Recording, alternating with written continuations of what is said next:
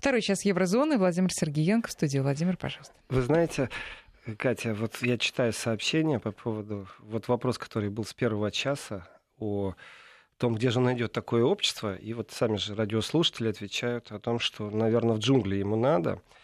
Вот из Ставропольского края говорят, послушайте, но все сказано касается порой, порой в мире и в России.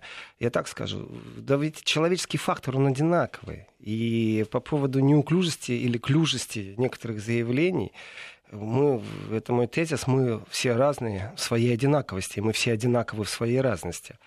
И здесь разговор о том, почему он неблагодарен, вот я тоже читаю, э, давайте так. Владимир, я вас уверяю, что если бы любой человек, критикующий Америку или Запад, приехавший к нам жить и получивший бы гражданство и политубежище, начал критиковать Россию, то мы бы, ох, как сильно бы на него обиделись.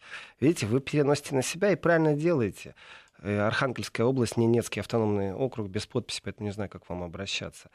Э, конечно, конечно, перенося на себя определенное восприятие. Ну да, приехал ко мне домой, тут начинает меня получать. Еще раз.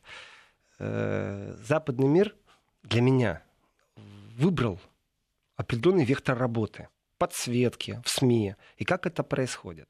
Если у общества есть проблема, то развитое общество не стесняется об этой проблеме говорить. Вот мне нравятся дискуссии, которые вот заносят и влево, и вправо, и вверх, и вниз, острые, могут до оскорблений дойти э, на актуальные темы, связанные вот сейчас вот э, с Конституцией. Общество об этом думает, не молчит, думает.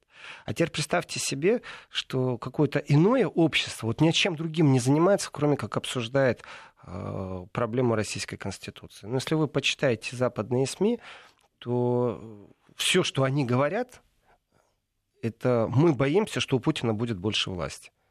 Они еще не узнали, какое количество там поправок, еще ничего не знают. Они не окунулись в тему обсуждения, но они уже боятся.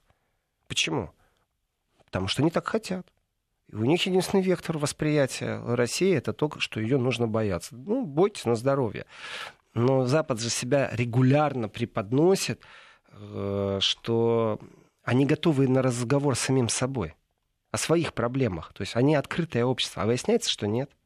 А выясняется, что Запад ничем ни от кого не отличается. И один из сильнейших представителей арта, Вэй Вэй, Ай Вэй Вэй, говорит, что извините, пожалуйста, ну цензура-то есть. И на Берлинале, я понимаю, его лично обидели. Я это понимаю, кстати, хорошо. И он упрек-то дает обществу, которое в судебном-то порядке признало нарушение интеллектуальной собственности в рекламе.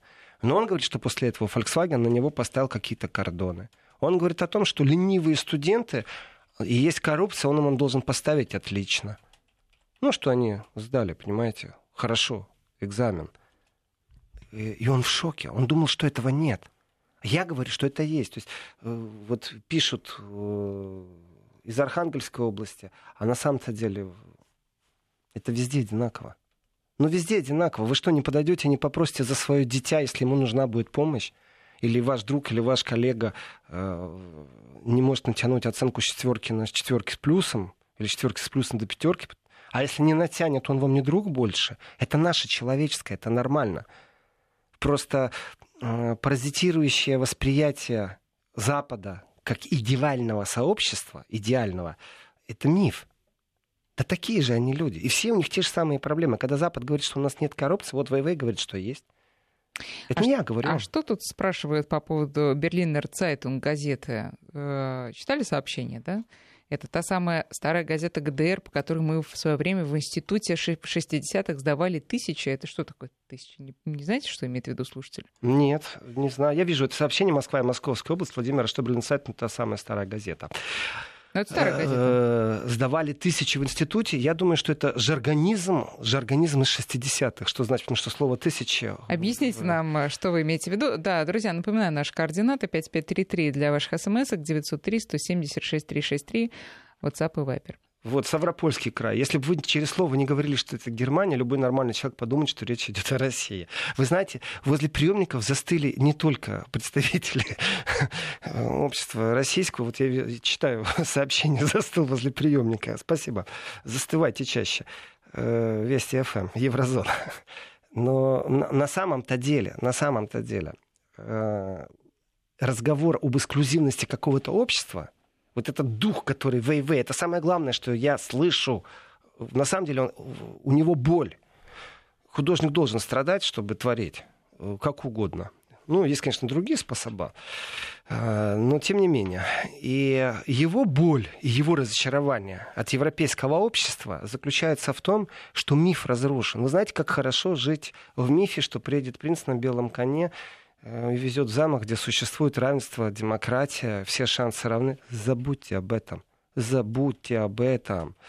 И существует иной менталитет, существует трагедия в обществе, посттравматические какие-то восприятия. Я неоднократно говорил, что немцы, как это ни странно, нам союзники на сегодняшний день. Завтра все может быть по-другому. Но на сегодняшний день э, в оценке исторической и в борьбе за оценку исторического прошлого – Потому что немцы не обсуждают преступления нацизма и не пробуют обелиться.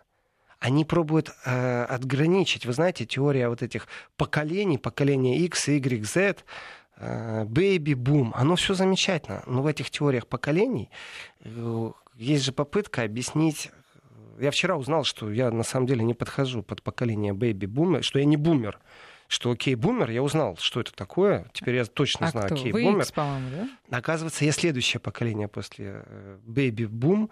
Бэйби бум это, давайте уж к слову, есть английская теория поколений.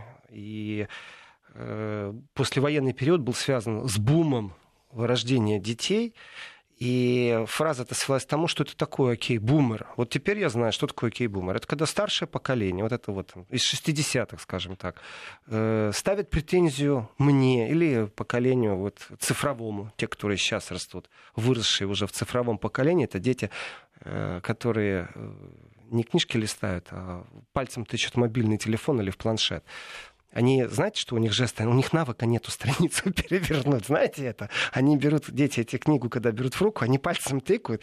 Мало того, я на себе это поймал чувство, когда двумя пальцами есть такой жест, расширяющий, увеличивающий на экране что-то. И вот берешь, э, например, какой-то медикамент, и там мелкими-мелкими буквами что-то написано.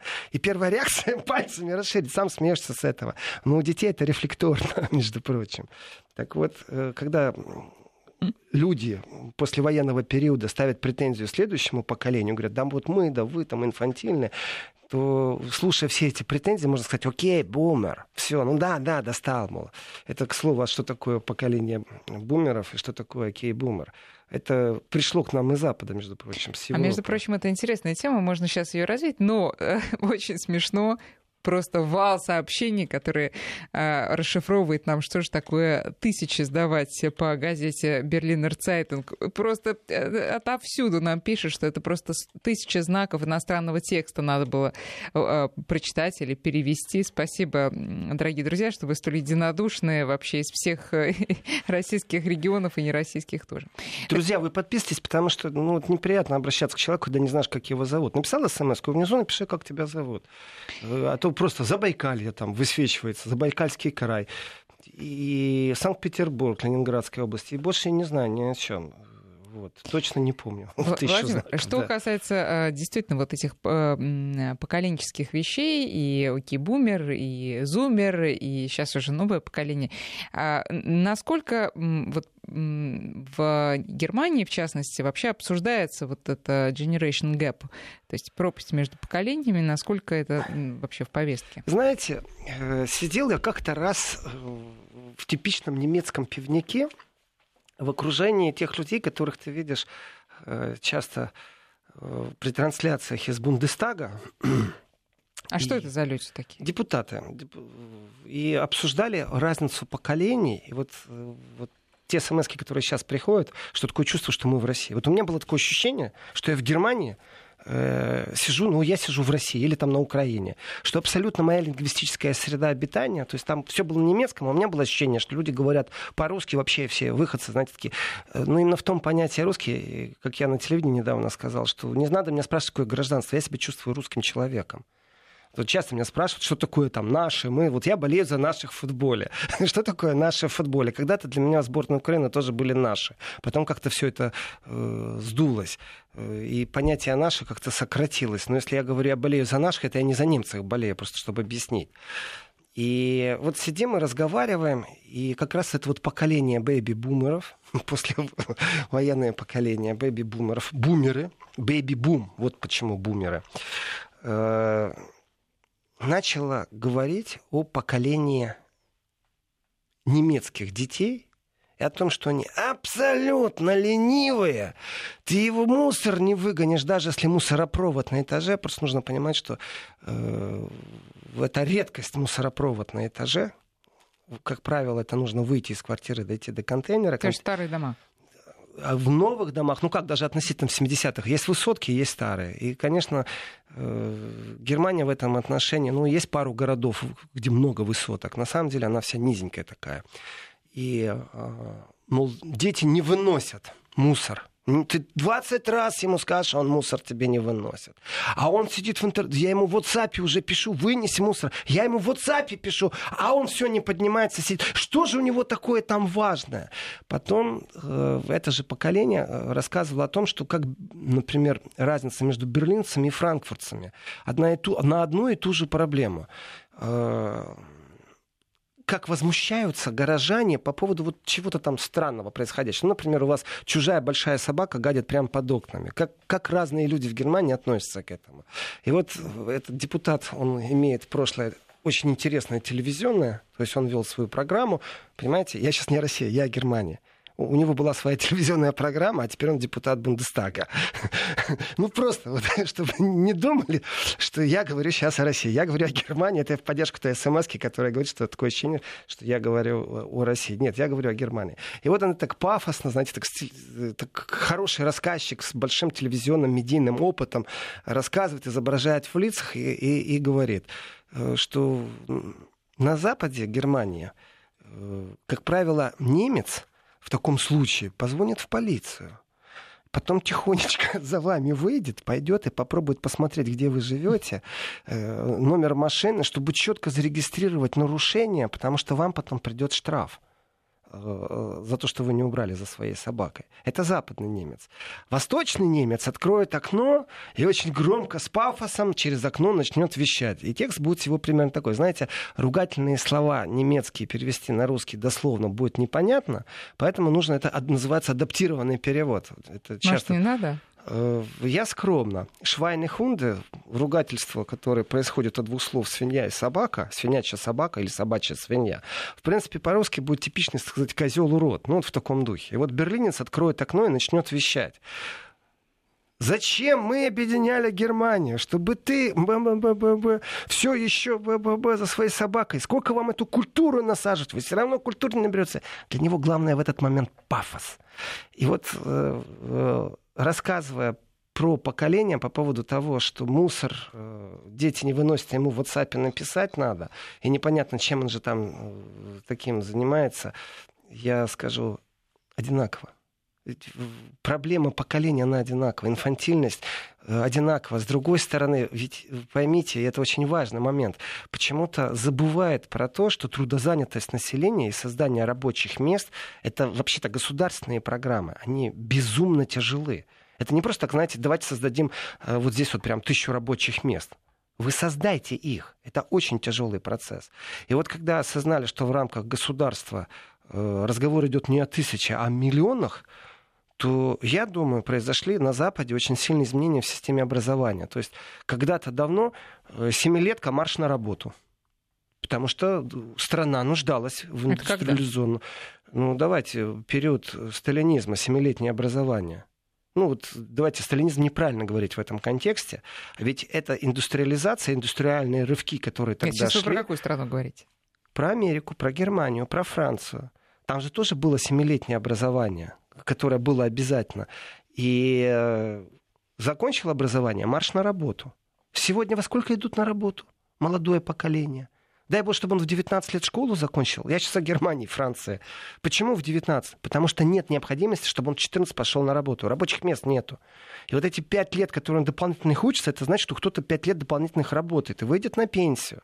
Соответственно, еще у нас изменился мир, потому что вот как у меня как вторая тема сегодня, которую я подготовил не совсем политическую, э, возвращаясь к тем старым субботам еврозоны, которые без политики, потому что суббота на самом деле тема э, Европы без политики, э, честно скажу, молодцы все те, кто меня доставали по соцсетям.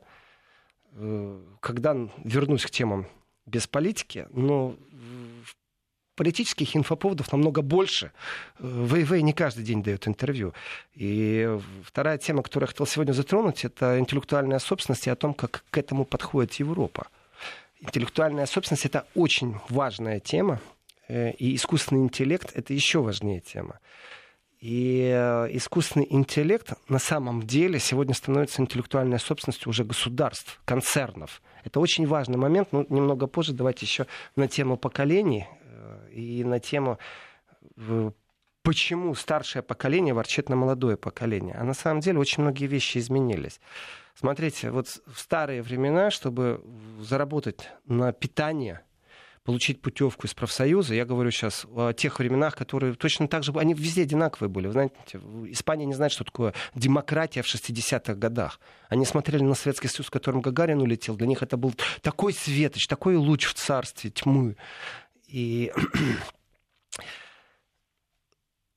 вот отработав 8 часов, ты четко получаешь в конце месяца зарплату, там аванс был, распределяешь, как ты это живешь. Но это же физический труд, на самом-то деле. Интеллектуальная прослойка была очень маленькая. Ну, действительно, преподавательский состав, врачи, юристы, что востребованных было, штамповали их тысячами, что ли. Э, в основном все были рабочие. Ну, востребованность такая была. Сегодня простой рабочий — это не рабочий. Это не с точки зрения организации труда, а с точки зрения э, новых квалификаций, новых профессий. Сегодня простой рабочий может сидеть просто возле э, монитора, и это будет простой рабочий. И возле монитора шевелиться не надо на самом деле. Если бы он мог нажать кнопку, чтобы этот мусор встал и своими ножками вышел, он бы нажал. Он знает, какую кнопку нажать. Ему не лень. У него нет навыка физического труда. Это действительно вот это новое поколение, с этим нужно э, смириться, наверное. И в разницах поколений, в конфликте поколений, который всегда был, всегда есть. Мы не знаем, к чему сейчас это все приведет. Вот эта цифровая дигитализация, которая происходит. Мы можем только предположить, куда это ведет все. К исчезновению огромного количества профессий, к изменению образа жизни. Я в восторге, я должен об этом рассказать. Я не, это не рекламный сейчас ролик, э, но это произошло в Москве. Я не называю сознательно, где это произошло, но я попал в магазин, который никогда нигде в Европе я не видел. Абсолютно новое какое-то поколение. Вот этот специально уже магазин для поколения Z, последнее цифровое поколение.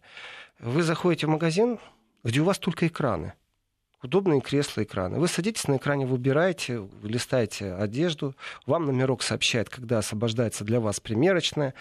Э, вы заходите в эту примерочную, закрываетесь, там удобное кресло, вы полистали экран монитора, в примерочной у вас огромный Даже уже экран. Я э, знаю, где этот магазин. И с той стороны... Но мы никому не расскажем. Вы, э, вы когда на экране нажимаете, там размер другой принести, с той стороны дверца открылась, вы даже не видите. Вам бам положили и я, внесли. Я вспоминаю, как, я не знаю, когда в самом начале программы Еврозоны вы, вы рассказывали как-то про холодильники, а, которые будут загружаться с той стороны. Помните? Помните, вот это вот прямо очень похоже. А это и есть уже. Все, вот да, оно есть. Да, и все это дигитализировано, цифр, понимаете, экран, большой стук. Но на самом деле у вас нет личного контакта. Я вам скажу, что это две разные вещи.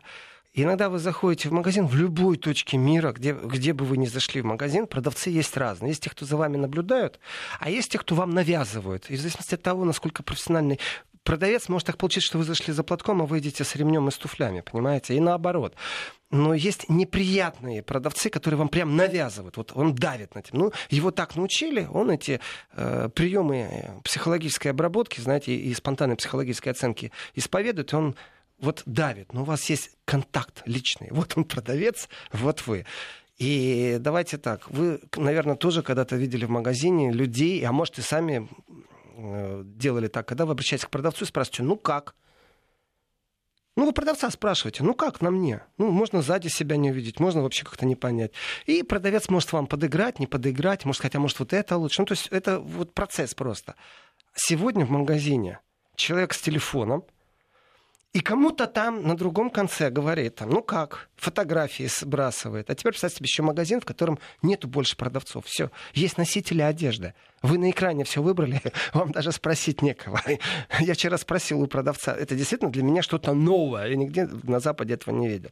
А вот я вчера с продавца спросил, в день сколько километров набегивается? Ну, так минимум 3000 шагов, глядя на часы. Понимаете, поколение Z. Она час... на часы посмотрела не время сказать, а она посмотрела и сказала, сколько шагов она сделала. Она к этому моменту уже сделала 3000 шагов. Потрясающе. Знаете, э, вот оно, поколение. И как, как нам с ними-то жить? Понимаете, вы не можете больше спросить у продавца, а вкусная колбаса, а сосиски свежие? Не можете, кнопочку нажали, и вам с другой стороны в холодильник это положили. Ну, такие дома э, были. Э, есть экспериментальные дома, где вы все продукты на холодильнике кнопочку нажимаете, а холодильник стоит э, на краю дома так, что с другой стороны поставщик все внутрь кладет. Насколько это хорошо, понятия не имею. Это есть. С этим нужно смириться. Меня спрашивают, сохранилась ли разница между оси и веси. Ну, для тех, это, я так понимаю, человек понимает, о чем он говорит по поводу оси и веси. Из да, Челябинской области. Пожалуйста. Э, в немецком языке есть такие милые сокращения, когда как-то уменьшительно говорят или переделывают слова. Есть понятие ост-вест, запад-восток. И оси — это немцы, проживающие на востоке Германии от слова «ост», «оси». Веси — это западные немцы. И это, с одной стороны, прикол, с другой стороны, это жесткое различие. А, когда ты в обществе можешь сказать, да, я типичный оси, или там, например, я другу говорю, слушай, ну ты прямо сейчас как это, веси рассуждаешь. А, это, в принципе, западная и восточная Германия. Да, различия есть, если а, исходить из ментального восприятия, ну, невозможно шрам зарубцевать так, чтобы его не осталось. Все-таки была разница между Западом и Востоком, и в Германии тоже. Сейчас мы делаем перерыв на новости и вернемся. Шутят наши слушатели. А в тех домах, в которых в холодильнике кнопочку нажал, и с той стороны туда кто-то что-то положил, может, с той стороны и поедят за вас, как в одном известном мультике? Ну, к этому все идет, если честно. К этому все идет. Насчет холодильника с той стороны положили. Э, это очень интересный проект был. Целую деревню такую построили деревням будущего. И вот здесь вот вопрос. Ведь в Британии утром ты находишь молоко, если ты его заказываешь. У тебя оно стоит на пороге, свежее. Э, в принципе же ничего не изменилось. Ну, подумаешь, теперь еще и морковка, и картофель, и мясо, и все остальное, что ты знаешь. Тебе загрузили в холодильник. Еще раз, уменьшается коммуникация. Она становится более цифровая, эта коммуникация. И э, вот здесь вот навыки, которые есть, сейчас я перейду к той теме, которую готовил, заготовил для обсуждения вне политики, но это тоже тяжело без политики, все равно политика. Э, мне смс понравилось из Германии. Вижу, что из Германии по коду просто 49. Русские в Германии болели за Кличко. Был наш, теперь нет, не наш, понимаете? Русские в Германии болели за Кличко. Был наш, теперь не наш, теперь наш Федор. Я, я полностью с вами согласен. И э, да, вот так оно и есть. Что такое наше, что такое не наше. В принципе, получается, что у нас приверженность и идентификация по поводу наш, вот в том числе и спорте, понимаете, из Германии смс, что был наш, теперь наш Федор. Э, Все понятно. Так вот, по поводу изменения коммуникации и запросов на коммуникацию. Смотрите, какая ситуация. Вот есть такое понятие э, искусственный интеллект. Э, искусственный интеллект обсуждается на самом высшем уровне, на котором только можно это обсуждать если прочитать вот эти сухие слова, которые политически привязаны к необходимости это изучать, то, в принципе, понимаешь, какая-то огромная проблема. Вот э, вопрос по поводу э, спросить у продавца, э, вкусная или невкусная колбаса, там, свежий, не свежий торт. А теперь все очень просто. Еще ближе берем. Вы э, в транспорте можете у водителя спросить, ну, когда выходить, где выходить, может, знаете, может, подскажет. Э, насколько сегодня это не распространено. И вот здесь вот разница в поколениях очень простая. Но не будет молодой спрашивать. Молодое поколение не будет спрашивать. Он откроет свой гаджет, введет там в программе правильный поиск, сам будет контролировать всю ситуацию. А теперь представьте себе, что водителя вообще нет в автотранспорте. Вы э, попадаете в ситуацию, когда, если вдруг так получилось, что у вас аккумулятор разрядился на морозе, э, вы беспомощны просто. Вы, у вашего гаджета ничего спросить не можете. И даже если будет подзарядка прямо в транспорте, это не выход из положения. У вас нет возможности в, в прямом э, контакте расспросить с вашей особенностью. Вы должны владеть абсолютно новым навыком. Этот новый навык, в принципе, это уже нужно в школьную программу вводить, потому что он есть, его только можно улучшать.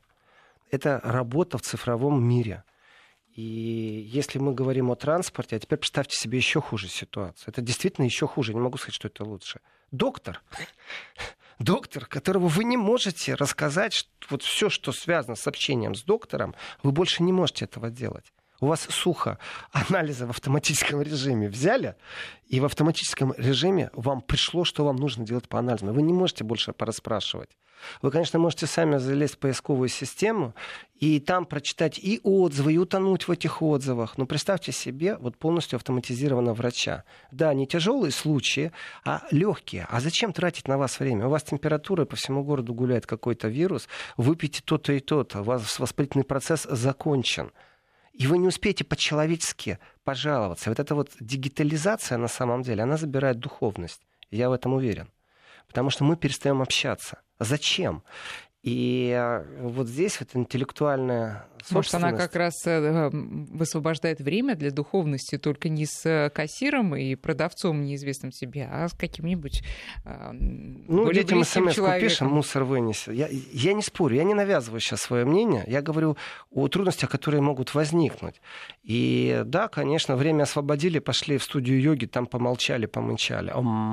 И все. И вот вам и все общение, и духовное в том числе. Да нет, понятно, что взаимоотношения как-то все-таки э, все равно существуют на факторе человечества. Мы говорим, этим мы отличаемся от животных. Мы думаем о будущем, и этим мы отличаемся от животных. Хотя с появлением э, огромного количества э, камер, которые стоят в джунглях и где только они не стоят, у меня теперь подозрение о том, что это неправда, что животные тоже думают о будущем и, и умеют разговаривать и помогают друг другу в беде. Так вот, представьте себе, что глава Еврокомиссии Урсула фон де Лейн заговорила о цифровой Европе. Заговорила о цифровой Европе. Дело в том, что это проблема всех. Цифровая Европа, и вот здесь вот я когда, я когда это прочитал, меня смех разобрал. Ну вот, ну вот ну, как политики могут всегда взять и все испортить. Цифровая Европа должна стать открытой, честной, разнообразной и демократической. Знаете, есть такой смайлик, опять же, цифровой мир. Смайлик, там, где человек бьет себя по лбу, вот так вот, бам, и по лбу ладошкой. Вот э, я все понимаю, но вот обязательно вот нужно, понимаете, вставить слово демократической, да, э, честной, открытой, ух, как система допинга. Э, как что еще? Я не знаю. Ну, бредятина, если честно. Цифровая Европа должна быть честная, открытая, разнообразная. Ага, а у нас она нечестная. У нас это, я сейчас имею в виду нас, как, как, как в смысле со спортом, болею за наших. Я сейчас не о Германии, я сейчас о России. А вот у них она нечестная, у русских. Она не открытая. Они там вмешиваются в предвыборные. Мы не дадим им вмешаться. Нет, на самом деле никто не вмешивается в предвыборную, а европейцам иногда помогают осознать, что они живут в иллюзорном мире. Ну, такие художники, как Вайфей. И это сразу представляет опасность, потому что мифы рушатся. Так вот, по поводу разнообразной.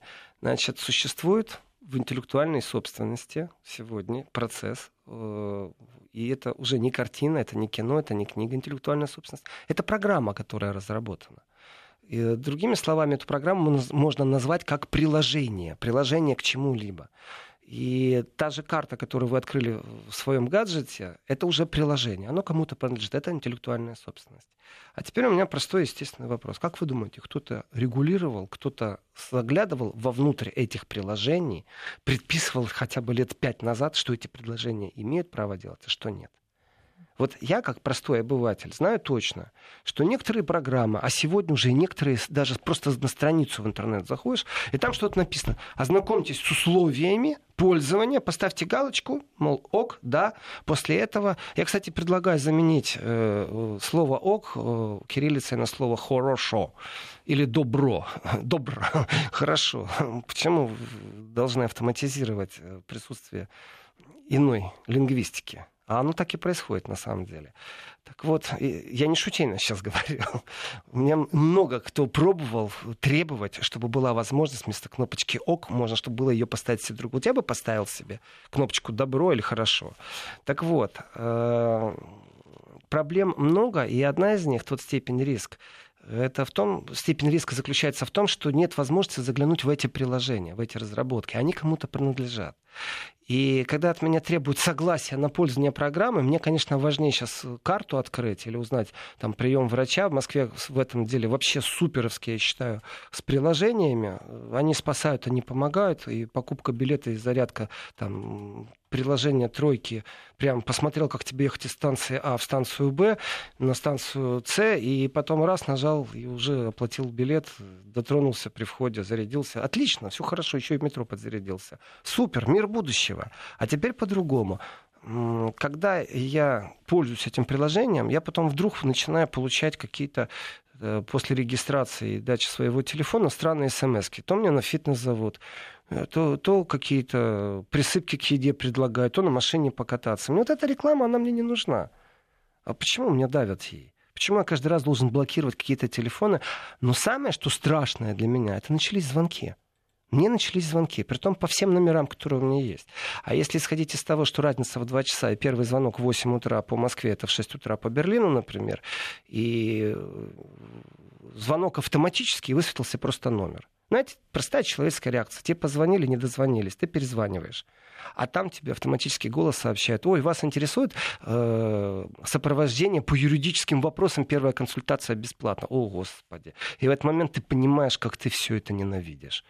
И я понимаю, что можно отключить звонок, поставить на вибратор. Сам факт того, что я дал, потому что где-то я согласился при регистрации. Мне это навязали.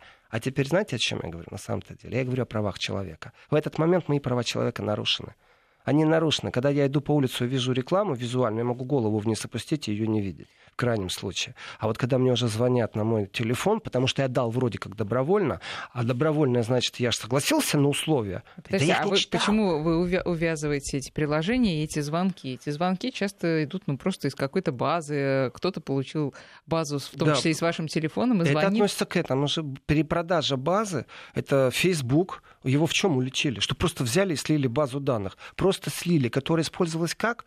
Представляете, насколько сильно можно использовать базу Фейсбука. Известен ваш возраст, ваши привычки, э, где вы э, задержались на странице ее листая на пару секунд или где на минуту зависли, читая о здоровье И коротенькая или о пауза. Вести ФМ. Так вот, это нарушение моих прав человека, который дикий капитализм мне навязал. На самом деле, вы себе представить не можете, как глубоко навязал. И э, действительно кто-то ознакомился с правилами поведения в соцсети в Фейсбуке. Действительно кто-то это все прочитал, я нет. Я знаю, что есть э, юридические конторы, которые с этим ознакомились, очень эффективно с Фейсбуком э, в судебных инстанциях борются, и когда выигрывают, Фейсбук об этом забывает и молчит. А на самом деле на них тоже есть управа оказалось. Но, опять же, это такие хитрые конторы, которые нашли там поле деятельности, когда тебя блокируют, и подача иска, рассмотрение, в общем, э, заключи страховку на юридические полисы, будет тебе счастье. Но я не об этом. Я о правах человека. И, в принципе, когда Урсула фон дер Ляйен говорит о цифровой Европе по поводу честной и открытой, на самом деле это все перекликается с тем миром, в который мы вошли. Мы не пограничники, мы уже в нем этом мире живем. Э, и пользуюсь этим цифровым миром, я не в состоянии э, контролировать некоторые вещи. Я надеюсь, что за меня кто-то их проконтролирует, я буду им только пользоваться. И получается, что все мое недовольство сводится к ворчанию. Значит, по поводу базы данных. Э, действительно, очень многие операторы, когда вы даете свои данные, электронную почту или телефон, я уже стараюсь телефон нигде не вбивать.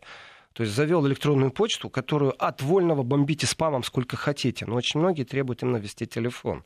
Иначе вы не подключитесь там к Wi-Fi. А не подключитесь к Wi-Fi, значит, у вас скорость она и много-много другое. Я понимаю, что я могу отказаться. Но, опять же, мои права заключаются не в том, что у меня есть выбор отказаться, а чтобы я был защищен. И интеллектуальная собственность, когда защищает права разработчиков, я очень-очень хорошо понимаю. Но государство должно сказать свое жесткое слово, например, в передаче э, базовых данных, телефонных и, вот, например, психологических срезов. То, что меня интересует – если я завис на спорте, не надо мне спортивную рекламу все время подсовывать, пока я сам не скажу, что я хочу ей пользоваться. Дайте мне право выбора, но не с точки зрения а в надежде на то, что разработчик приложения будет себя правильно вести, а с точки зрения э, того, что у меня есть выбор изначально. А вот тут э, наши слушатели рисуют такую картину будущего. Логично предположить, что скоро мы будем платить за отсутствие рекламы на нашем компьютере и отсутствие звонков на нашем телефоне. Ну, как знаете, вот... Простите, простите, это уже есть. Это уже есть. Это уже есть, например, э, радио, э, ну, приложение с э, радиостанцией, например, основанное на моих интересах. Да, чтобы там не было рекламы, мне предлагают за него заплатить.